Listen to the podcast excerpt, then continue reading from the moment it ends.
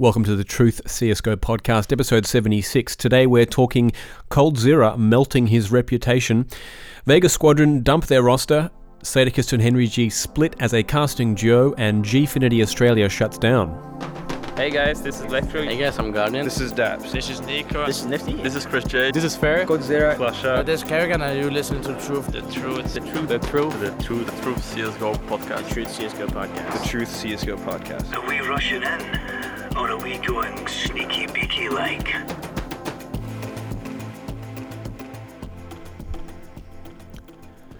So I have the flu for the fourth time this year. As it is now, uh, should be evident to you guys, I have the constitution, indeed the entire immune system of a small field mouse, um, or perhaps a sickly uh, tadpole. I'm not sure exactly what it is. Uh, good news is this podcast now has a Patreon. This is probably my last ditch attempt to get some support for the podcast before uh, it all becomes a little bit too hard for me.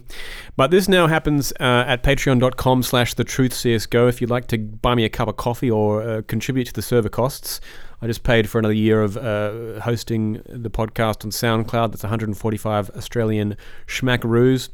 Um, I've been doing that now. This is my third year um, paying for that. Uh, so if you want to help me out, um, flick a dollar my way. But only do it if you can afford the cash. If uh, if you're poor, you're a student, um, and you don't get enough pocky money, or you need that pocky money for pocky itself, um, keep it to yourself.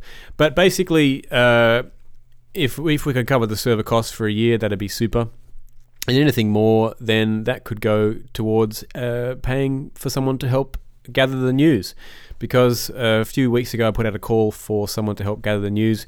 We've had four volunteers, uh, all of whom at various points have just simply stopped uh, gathering news. And it's not my, um, it's not in my mo. It's not in my desire to be a an employer or a whip cracker. If you want to help out with this podcast, I will gladly take your help, but I'm not going to hound you if you stop helping me. Um, so that's just how that works. So yeah, if you want to get involved, patreon.com forward slash the truth CSGO would love your support. At the same time, this podcast will always be free as long as I can manage to keep doing it. Um, and just to clarify as well, the reason I'm asking for help now is not because the podcast um, has changed in its nature. Um, it's not because I don't want to do it as much as I used to. I just have a lot more um, in real life work to be doing right now, and my career's kind of taken off in a way that I wasn't expecting. Um, so I yeah, it's just it's just a a lot more hassle to to kind of do it to the level I wanted to do it at. Um, when I started it. So anyway, let's move on. There's not a huge amount of news this week, but we do have a few things. Uh, the, big, the biggest news story is probably coldzera. Now, a bit of drama's happened with him over the past week and a half, actually, and it kind of started when he put out a tweet saying that he had four offers from uh, various teams um, who wanted him on their roster.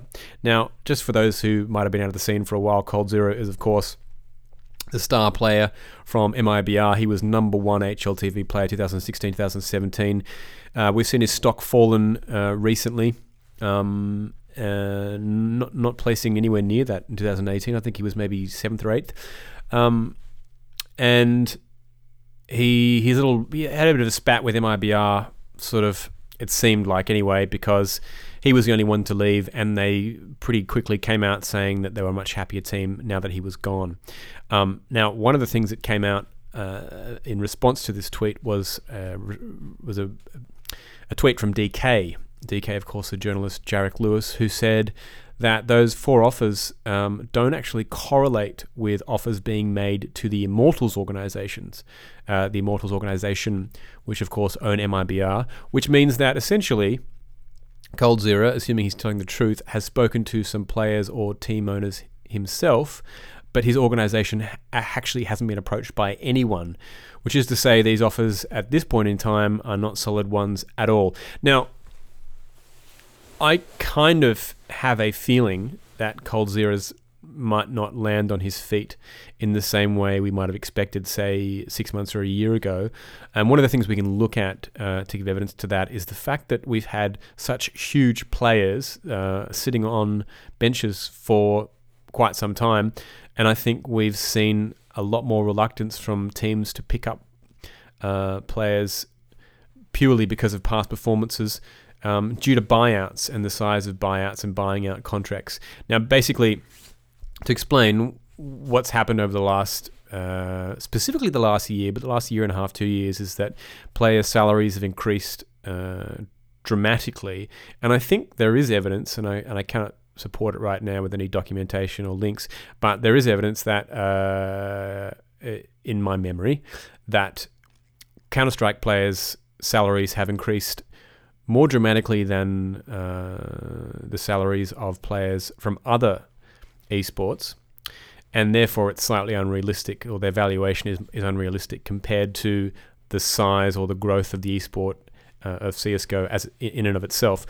The increase in the salary, of course, means an increase in buyout because the buyout is reflected by how much uh, salary is left on the contract when a player leaves a team when they're still on contract, and therefore we've had an un uh, we've had a uh, a level of uh, cash in these teams that hasn't matched the amount of cash they've been putting out um, into into these salaries and contracts. What I'm trying to say is we've got a situation now where we have several players who if the, the the, salaries that they'd been getting were commensurate with uh, what um, teams are willing to pay them now or pay for a buyout now, then um, we wouldn't have these guys still sitting around the bench. I'm p- speaking of, of course, of people like Sunny, um, like kioShiMa, um, probably like flusha. I think if flusha had been offered a massive contract already by this point, he, he probably would have taken it.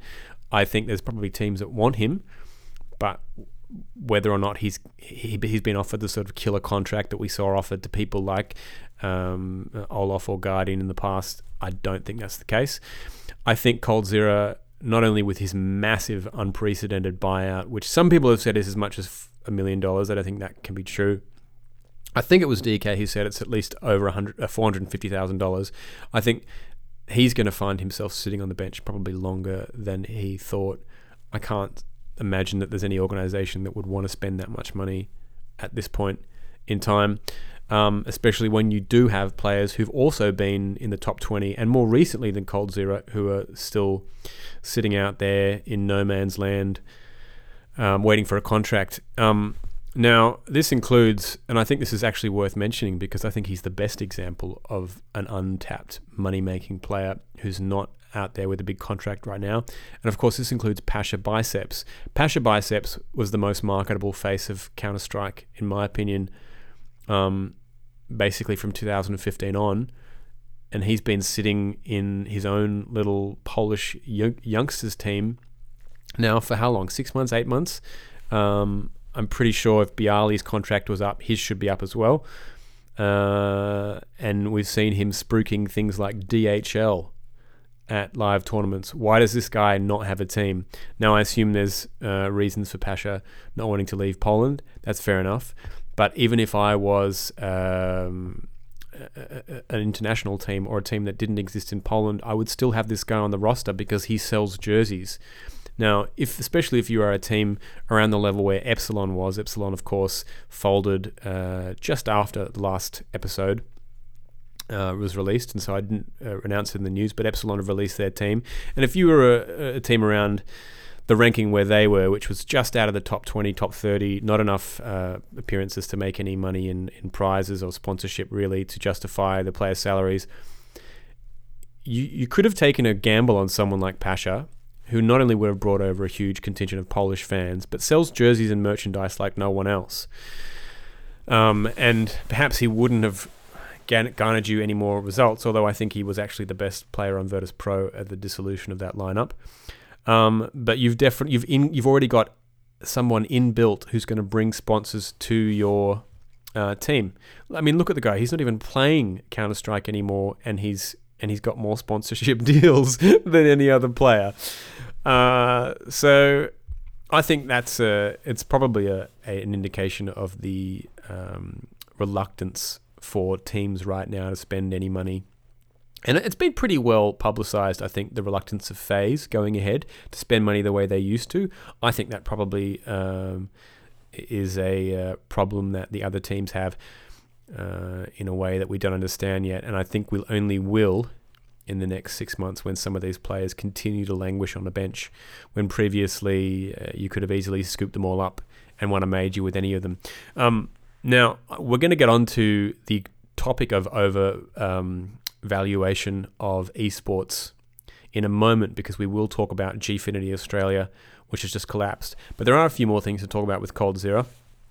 And they are, of course, uh, pertaining to an interview he did uh, with a Brazilian YouTuber, which, if you've been on Reddit, you will know all the details. But in case you haven't seen uh, what's been going on, he came out in an interview uh, and threw a lot of shade on a lot of different people. And it appears to be the MO of this particular YouTubing show, some Brazilian girl who hosts her own sort of quasi um, famous talk show where basically she gets drunk with the host and appears to flirt with them. Um, and I guess supposedly, in an effort to impress her, they um, say a lot of things that they probably shouldn't. Now, uh, uh coldzera played perfectly into this role, and according to the translations we got for the interview, he said all sorts of uh, things about felps, Fallen, boltz, Steel, a device. Not all of them um, complimentary. And in fact, I think he's done himself a huge disservice here because the main takeaway, and I'll let you guys read it yourself. You can go onto Reddit probably in the next week still, and it'll be somewhere near the front page, the summary of it. But the biggest takeaway for me was that um, his his self awareness really isn't at the level you would hope for someone who is looking to be picked up for another team. Uh, now his story is quite well known.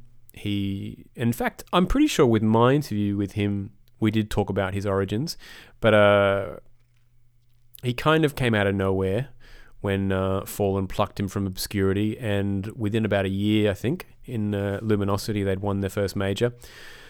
So he hasn't really had any other teams. Now, as I said, this takeaway is worrying because the last thing you want from someone coming into an already existing team or a new team is someone who isn't self aware. Um, you really need to have an idea of how a team works properly, especially with the expectations that you would have getting coldzera in your team for that team to work instantly. Um, and so, as a team owner or a team manager or even just a coach, I'd be a little bit worried about this interview. He says several times that he's not vindictive, uh, that he doesn't hold grudges, that uh, he's um, a, a, more respectful person, and yet several times throughout this interview, pardon me, he mentions um, grudges that he is actually holding uh, and vengeance that he will actually get. Um, and specifically with Device, he talks about uh, when Astralis were at the top, they. When Astralis were at the top, no, wait, wait. When SK were at the top, they were the nice guys and partied with everyone, and then and talked to everyone. And then when Astralis were on the top, Device refused to talk to coldzera. Device then came up to coldzera in a nightclub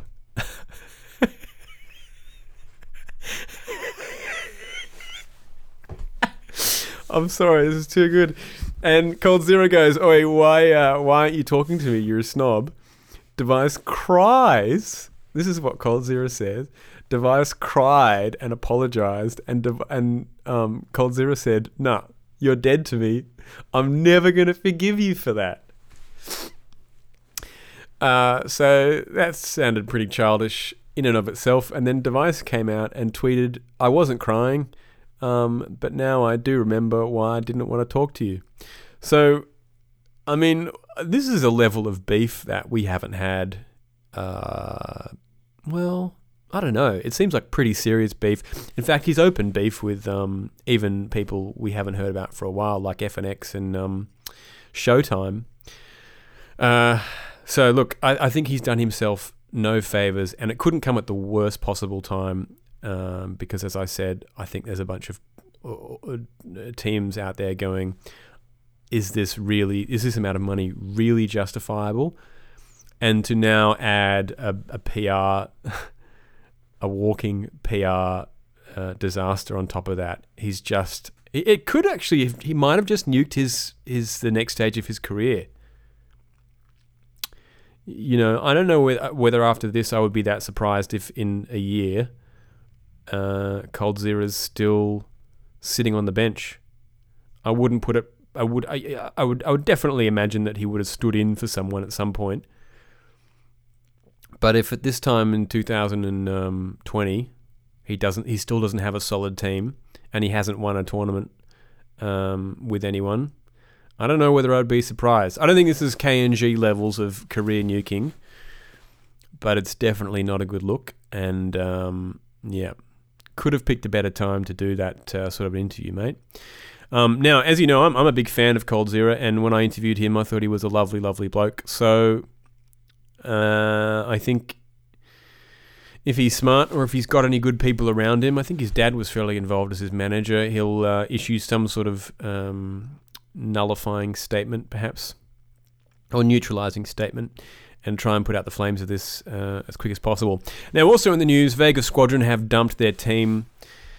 Uh, I guess this probably wasn't a surprise to anyone really keeping tabs on the scene. These guys didn't manage to make the minors again, and Vega have basically been uh, sustained by their continual ability to at least put up a bit of a, a good fight uh, at the minors and then making the major twice, obviously, in the last few years.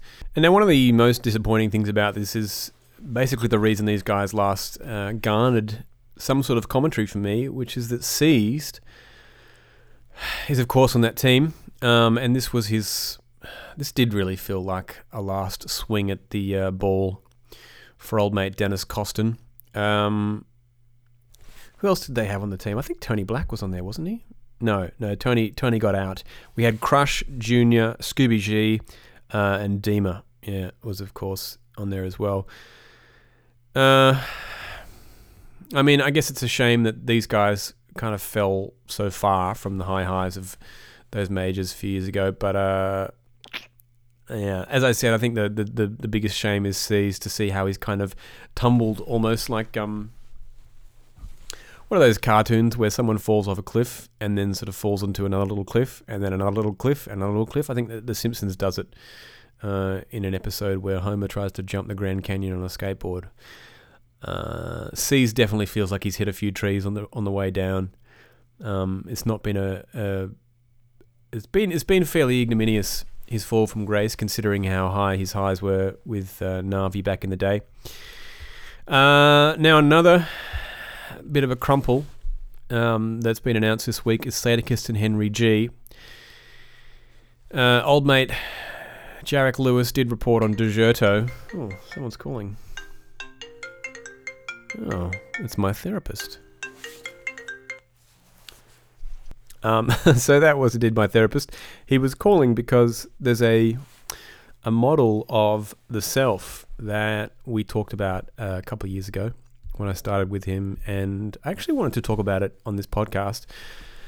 Uh, he can't remember which one it is, so we'll talk about it next uh, next episode when I manage to find it. But anyway, um, yeah. So Henry G and Sadokist will not be casting together anymore. It appears these guys had it coming for a little while. Sadokist will actually be uh, doing desk work at the Berlin StarLadder Major, which is kind of exciting. I think he's going to be great on the desk. I think it's a shame, obviously, that those guys are going to split as casters. Uh, they're just they're so incredible together. But I did notice recently that there was a lot less engagement between the two of them when they were on the desk, um, on on the casting. Sorry, and actually, the last thing they casted together, perhaps uh, ESL One Cologne, that I really noticed, um, was uh, very very weighted in terms of Henry G doing a lot more of the heavy lifting. Um, perhaps this was a, a, rift that happened between them, or it was Sadokist just getting sick of the casting process. I have no idea. Anyway, so that's another casting duo that has broken up. Um, make me feel sad, but change is inevitable, and it appears that Moses will be casting with Henry G, which is kind of fun. Also, I should note that uh, it's been reported, I think also from DK, that we're going to get at least one of the three uh, main talents we weren't getting. Um, oh wait, no, no, no. Yeah, and this is irrelevant now, but we were. Jarek said we were going to get uh, Anders and Moses and Thorin, or at least one of those guys at the Berlin style StarLadder Major, who hadn't been announced with the previous talent lineup. Uh, I think it's going to be all three of them, so that's exciting. Um, what else are we going to get to talk about here? Oh yeah, Gfinity. Gfinity Australia have shut down. Now, if you are not part of the Australian or oceanic scene, you might not recognise the term Gfinity, but Gfinity have been running a competition here for uh, maybe two, maybe it's only about a year and a half, but they've been around for two and a half years, according to their press statement. I wasn't I wasn't sure that it had been that long, but there you go. Uh, those guys are running a tournament, um, and you might recall that at some point I discovered that that tournament was actually happening 10 minutes walk away from where I live at Fox Studios. And so I'd been hearing about it. I didn't really know anything about it. Um, and I had no idea that it was actually live n- near where I live. I walked over to it one Sunday, and the facilities they had were absolutely incredible. Uh, but there was mainly there was, there was really only about um, seven or eight people in the audience, uh, and towards the end of the day there was maybe twelve, and that's because five uh, people who uh, were relatives of the people playing showed up. So it, it kind of didn't.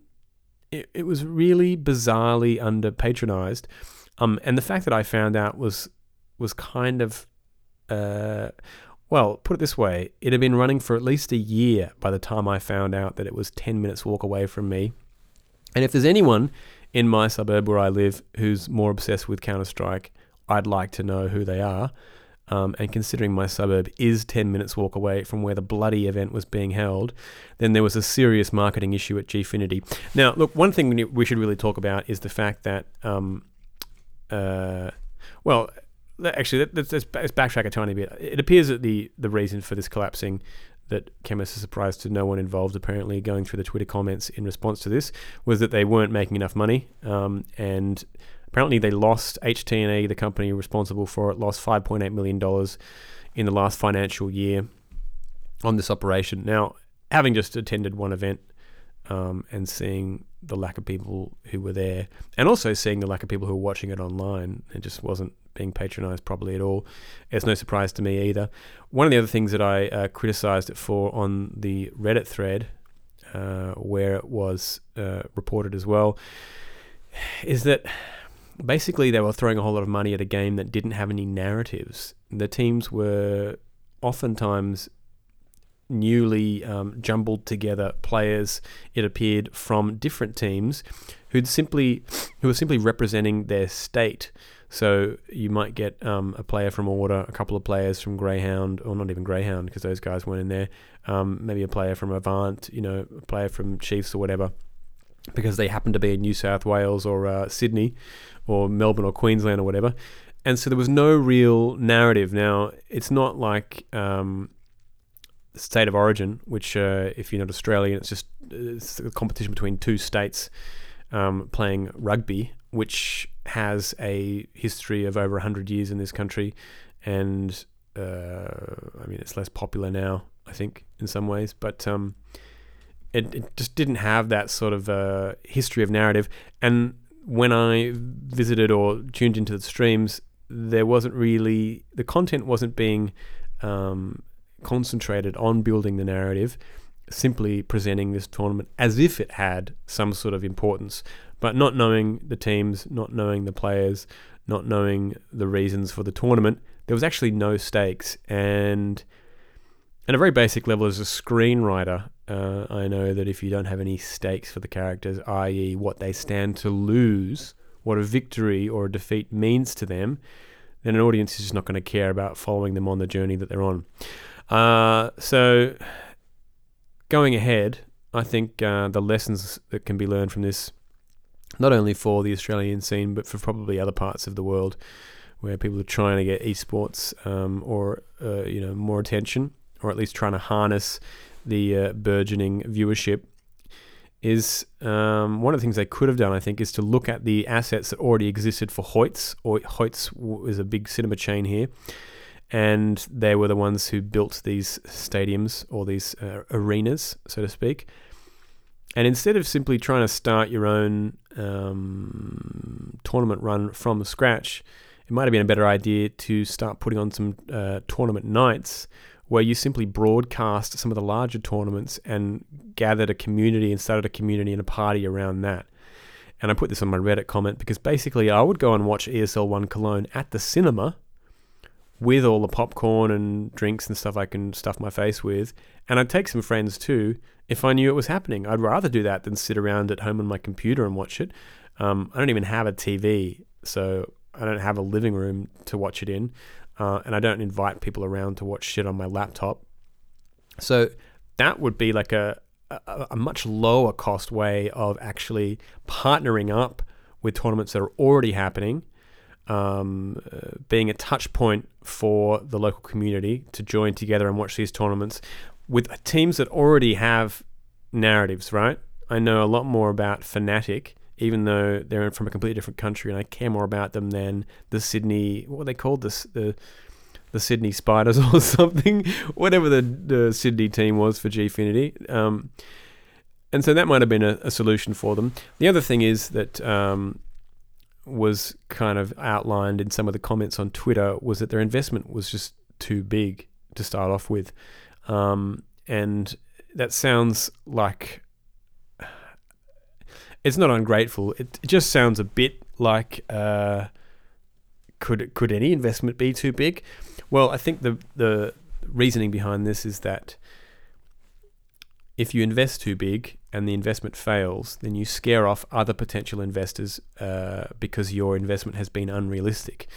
Uh, and it's clear from the statements of the CEO and the shareholders of the governing companies that they did expect uh, margins of profit as big as their traditional um, revenue streams, which in this case uh, are basically radio and audio based, which have a minuscule production mm, budget compared to the sorts of things they were doing not only live events but simultaneously uh, video streaming on Twitch, etc. So, have they potentially damaged the uh, landscape for other investors? It's quite possible, and time will tell. But this also brings up the the point, um, uh, or, or, some of the reason why I was critical, uh, or at least a bit of rabble rousing when Icon appeared to be taking over another Australian team, um, and, and that was uh, who was it? Avant or Chiefs recently? See, I'm I'm terrible at uh, even keeping track of my own notes in my own scene, but I will strike down sickness as part of my reasoning. But my suspicions around that, and my uh, suspicion of larger companies coming in and swinging around, swinging things around, is that they leave a scene prematurely. They've prop it up artificially with too much venture capital and then they leave it prematurely and leave it in a worse place than when they left. Now, is did Gfinity, Gfinity leave the Australian scene in a worse place? Uh, I don't know. I don't think so. At least in the in the fact that it gave a bunch of these players uh, recurring tournaments to play out, recurring LAN experience uh, that, uh, as far as I can tell, doesn't exist in any other form here at least with the sort of uh, to the to the standard these guys were doing it. It gave them um, prize money to play for. It fostered a community. Uh, so was their investment too big? Probably. They could have done it in a cheaper way. They didn't have to hire out a huge um, or build these arenas everywhere. And like I said, the production values kind of blew me away when I went there, considering the fact that almost nobody was watching it live uh, and or on stream. So they could have scaled that down a lot, but I think uh, on the whole, obviously it was an incredible opportunity for some of these players. Uh, if anyone has a differing opinion, I would love to hear it. I, I, I can't know what it was like as a player participating in Gfinity series. Uh, and you gave a lot of experience to the casters um, and hosts as well. And as far as I can tell, uh, with the turnover in international casting gigs seemingly being a little bit more um, frequent than it would have appeared a couple of years ago, then we'll, I'm, I'm sure we're going to see some of these Australian guys on the international scene before long, and I'm sure that will be in no way, in no small part, due to the fact that they got a bit of uh, a bit more extra time on in a tournament like Gfinity to cut their teeth. Um, now that's kind of all the uh, news from the uh, world of the pro scene. I have been uh, playing a fair bit these days because uh, long-time listener Bryce, aka B Twice, has been staying at home in his Jimmy Jams in his little bathrobe, playing Counter Strike all day and every day. Uh, and it's been very tempting when you've got a mate who's uh, willing almost at any time of the day to play to get involved. I did play a game with uh, listener Louis, and I think one interesting thing to come out of this for me at least was uh, was a little self observation that I had uh, where after I played with Louis, he said to me, "Oh, you played well," and all I could think of was that I didn't play well because I didn't play well. I wasn't feeling too good, um, and my score was terrible. And then I realized after the fact that I had no idea how Louis played. I didn't even pay any attention, and I think I've, uh, I think I'm stuck in that ego phase. That means that I sometimes just really still don't have a good time when I'm playing Counter Strike because I'm too focused on my own performance. And it made me think about this friend of mine who's got two kids, and I went over to his house the other day to play a board game. We had dinner, and then we played a game called Road to El Dorado, which is a fantastic board game. Uh, and it was him and his wife and his two kids and me, and he started winning. And he started winning to the point where he was thrashing us, and he would have finished the game prematurely, probably by about 15 minutes. And instead of that, he pulled some of his great best cards out of his pack and um, and said to his daughter, "Oh, look, I think you dropped this card." And she was like, "What? No, I didn't." He's like, "Yeah, yeah, I saw you drop it." And then he did the same thing to his son, and before you know it, everyone had caught up, and he kept on doing this until everybody was on the same, you know, last few the last few moves before he won. And uh, like, obviously, what a lovely dad to do that, but it did. in my uh, in my total enveloping narcissism, it did occur to me that I'm still not the stage where I would be able to do that with my kids. I would I would still be the dad who would um, race towards the end. I don't know whether I'd lord it over my kids, but I'd just be like, "Look, I won fair and square, and that's how it is, and that's your life lesson. you can't always win." Uh, so I think that's one of my life goals to become to somehow shed my ego to that degree. I don't think it's going to happen until my career's really taken off. Um, but yeah. Uh, now, there's one uh, little announcement that I have to make as well. We have launched the Patreon this week, but also this week marks the uh, inclusion of a new sponsor. That's right. Uh, this podcast has a new sponsor, and it happens to be the one thing I never thought I would do, which is get in a gambling sponsor. so here it is, without further ado, the new gambling sponsor of the Truth CSGO podcast. Hey Counter Strike players, do you like to op? Do you like to rifle? Do you like to clutch? Sweet bros, do you also like to bet? Come and bet on my site, betting.is.good.skinsforever. Definitely not ripping you off. Betting Baron. bettingbaron.gg. I'm the betting baron because I'm the baron of betting. At my site, you can win millions and millions of bucks if you just come along to my site now, not tomorrow, not in 20 minutes. Do it now, you fucking cunt. What do you need life savings for? Just bet on some CS matches. Don't give me that shit about saving up money to buy a house for your family. Come and bet on my website. But I know what you're thinking, betting baron. I'm happy with my life and I don't feel the need to bet. But to your head, I say, shut up, cunt. So what if you feel good? Feeling good is overrated. Better to feel shit. Then that gives you the hunger to make your life better. What cunt who felt good about his life ever did anything? No one. Never heard of that non existing fictional person. Ever. This site definitely does not ever rip you off because if you think we are the kind of people that have complete control of the odds of our system that favour us in a way you can never prove in a court of law because we are not covered by law in your country and our servers are in the Cayman Islands anyway, then you're fucked in their head, mate, and you should just come and bet anyway. Hey, let me put it another way for you. If you're still not getting it into your stupid face that betting with us is the best thing you could ever do in your life ever, including christen your child and get married to the love of your life. Picture this you've worked hard all week, you get a paycheck at the end of the week. You could put some of that money aside, perhaps, you know, for something you like, something, you know, like a new pair of shoes because the ones you got are heaps pov with holes in them.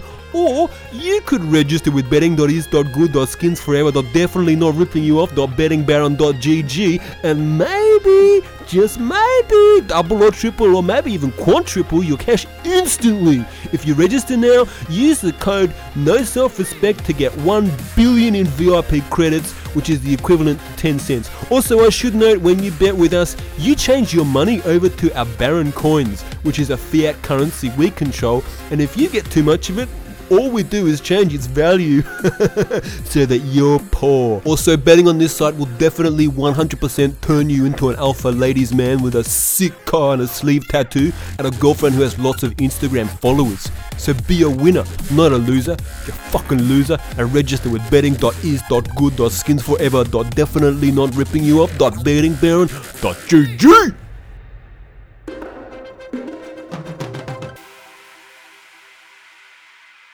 Now, one thing that I forgot to talk about, uh, and that's just come to my attention, that I really need to, because this is actually rather a monumental occurrence for CSGO, and that is, of course, the retirement of gob b.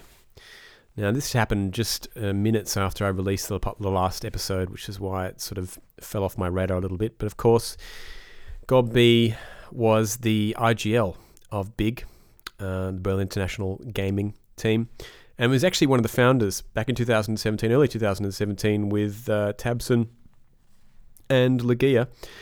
Now, he has stepped into a coaching role, and it has also been announced that smooya is back on that roster. So, smooya's been sort of in this wilderness for a little while, tweeting out his, um, how shall we say it, contrition over the way he acted on social media. It appears that he's been sufficiently contrite and they've welcomed him back, and now the roster is tabseN, tiziaN, smooyas, and Taras and LEGIJA. tabseN is now the IGL, and this is a sad day for CSGO, obviously, but uh, probably the best thing to, for it to, to, to, to happen to this team. gob b, I assume, will still be giving his uh, genius, injecting his genius into this team in the form of his coaching role, uh, without being the how do we say how do we say it the compromise of a of a player um, on the actual team. His fragging hasn't been very good for a while. Now, gob b really came onto my radar, uh, well, back onto my radar, I should say, when um, Big. Well, no, no, look, his team really came onto my radar at the PGL Krakow Major. They did have an incredible run there. No one was kind of expecting them to do anything. Uh, they hadn't been around that long.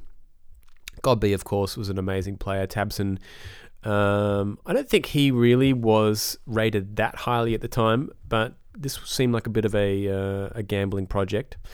And they hadn't really done huge things before this.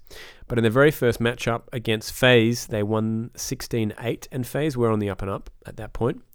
Uh, that was, of course, the roster with uh, Keo and allu. Uh, and then in the second round, they beat um, Cloud9 16 11. And then in the third round, they beat SK, who probably were the favourites over Astralis to win. They beat SK 16 14. Now, on all of these maps, uh, it was played out on Inferno. And as was, uh, as you can still see in the demos, they were abusing a, a function of the game called the jump bug, where they could crouch while jumping uh, and on some parts of the map, they would not be seen by the opponent, but they would see over certain walls. Specifically, uh, in pit on the A site and in the little wall at the top of um, uh, banana. And this allowed them to get info. And for instance, you know, if they uh, jumped up, saw someone down there, they could nade that person without that person having seen that they were behind the wall. Uh, they did this several times each game, and this is part of the reason why they won these maps. And they were more or less found out, I guess, for having not quite as deep a map pool as one would have hoped. Because when it finally came time to a best of three, they played Immortals, lost. Uh, the no they lost they won the first one on cobblestone 1917 but then got thrashed on train and inferno um, and actually in fact sorry they didn't do too badly on train, but they got thrashed on Inferno 16-7. And by this point, if memory serves me correctly, all the team uh, players, uh, IGLs and players had come to a sort of gentleman's agreement that the jump bug wouldn't be used any further at the major. So what was kind of fun about this was that gob b was the most smiling, uh, genial interview uh, interviewee and quite uh, forthcoming with how his team had, his team had done and how the other team hadn't done or had done certain things, uh, and was probably the best interview at PGL f- for sure. it's very interesting to look back at these interviews now and wonder how much he, in his own mind, attributed their success to this jump bug and whether or not he knew that other players were going to be very unhappy about it when they found out. But I thought we could just play a little bit of a uh, an interview he did after their very first match against FaZe, where it was a massive upset. It was a 16-8 victory, um, and he was speaking with Redeye. And I might just cut the beginning of it and then the end of it, and jam them together, and you get a sense of how fun it was to have gob b in the scene at that point. All right, I have to say, my friend, you should have the biggest grin on your face right now. I think I do. Thank you. Unfortunately, guys, I cannot see you, but uh, No, I can but imagine how beautiful you are. thank you, thank you. Always a pleasure. Um, I also have a little bit of a confession to make, gob b. I know we're friends, but I didn't have you in my pick'ems. No problem. It's okay. Is it okay? It's okay. Okay, all problem. right, good. I'm let off. That's lucky. I thought this was going to be an awkward interview on the back of that. Um, let's let's get serious for a moment. You guys were 4-0 down in this game.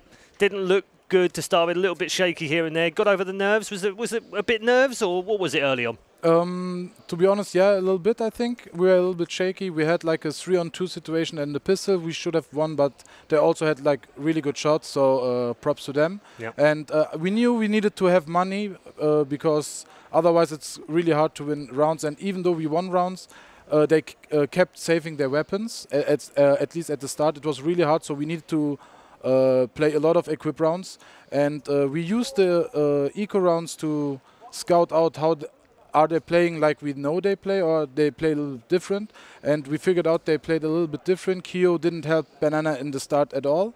So we figured out okay we can take banana control uh, easier against two uh, as against three. And uh, yeah after we take banana control once then we knew okay kyo needs to they will take him now to banana. And then we uh, rushed a. Like we we had like a pretty easy game plan but um, overall like we also practiced really well for this map against also uh, we uh, practiced against other teams and we we uh, imagined to play against FaZe so we played kind of the same strategies over and over again so we're pretty confident but uh, as you guys said we're pretty shaky at the start yeah Yeah, definitely, definitely a surprise for everyone outside of your team, I guess. Um, where do you rank this on the big scale? Because you, you've had six, seven months together now. This has to be your biggest win so far, doesn't it? Uh, it doesn't feel like the biggest win because, to be honest, it's like the first game in the Swiss system. Everything can happen. Still, even FaZe, you know, they can. It, it's not time for them to uh, put their heads down or so. Uh, it's it's just the first game. Even though we would have lost the first game, we said to ourselves, "Hey, we will stay cool. We will laugh. We will have fun, and uh, we will play like we played in the pracs." Yep. And we did that. Un- uh, unfortunately for FaZe, fortunately for us, and uh, yeah, we're really happy at the moment. Well, you're very humble as always, but I, I have to say, this thing you've got going on with the team, where you're all in the same house and you're enjoying each other's company and your friends. And I heard earlier you're taking vacations together. What are you doing? Seriously, come on, man, go and have a vacation on your own. Do it after the major or something. But uh, it's great, but. It, but it's also it seems to be leaking into the communications that you have. I saw a few uh, shots of some of your players when you lose a round. There's no arguing. There's no getting upset. I saw several of you almost laughing sometimes in some of the rounds, thinking, "Christ, what did we do in that round? How do you do that?" Um, the mood is really good, Yeah. but they are screaming, they are uh, arguing, but uh, they're a little bit hidden. So uh, Okay. no, we need to be honest. It's we. I sometimes I can be a little bit uh, angry to my teammates. You angry? God, but no. But yeah, yeah, I no. can. But No, don't I'm not, I'm not having any of that. I've heard the if I'm stories. if I'm hungry, I'm really angry sometimes. You're hangry. Okay. Yeah.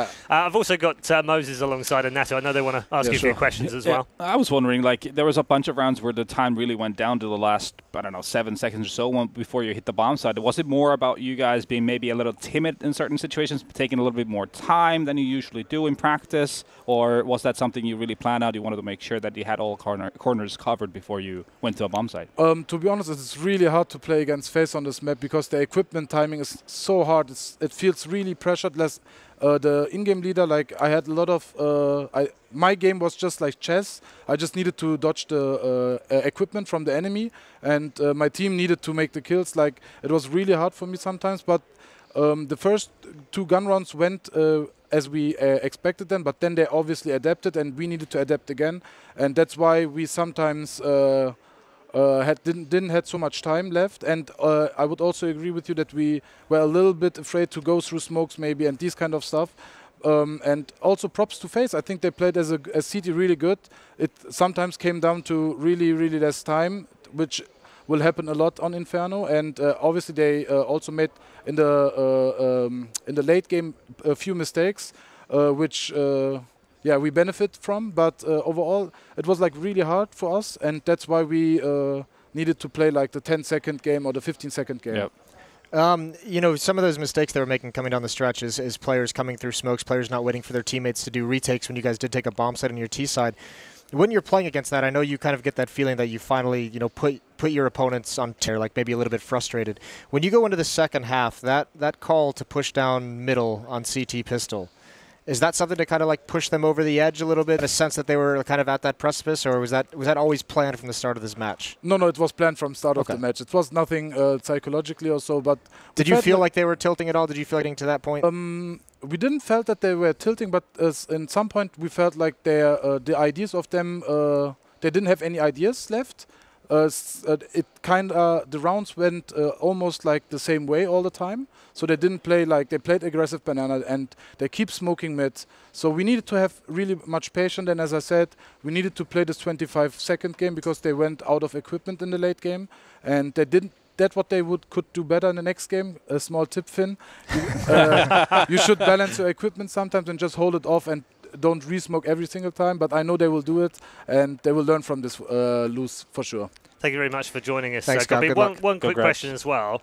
Um, you recently joined the 30 Club, your birthday. Sorry, happy belated birthday, by the way. I know you celebrated it a few days ago. Um, you're one of four players here that are now over 30 at the major, which is incredible. Does that allow you to enjoy moments like this more? Uh, no, I wouldn't say. Uh, You just want to be 10 years younger like me. Yeah, exactly. the, the club is something special, but I would rather not be in the club. Right, okay. I won't talk about it ever again. I won't ever bring it up, okay? Okay, thank Uh, you very much. Congrats on the, a great game and a, a you, win guys. on day one.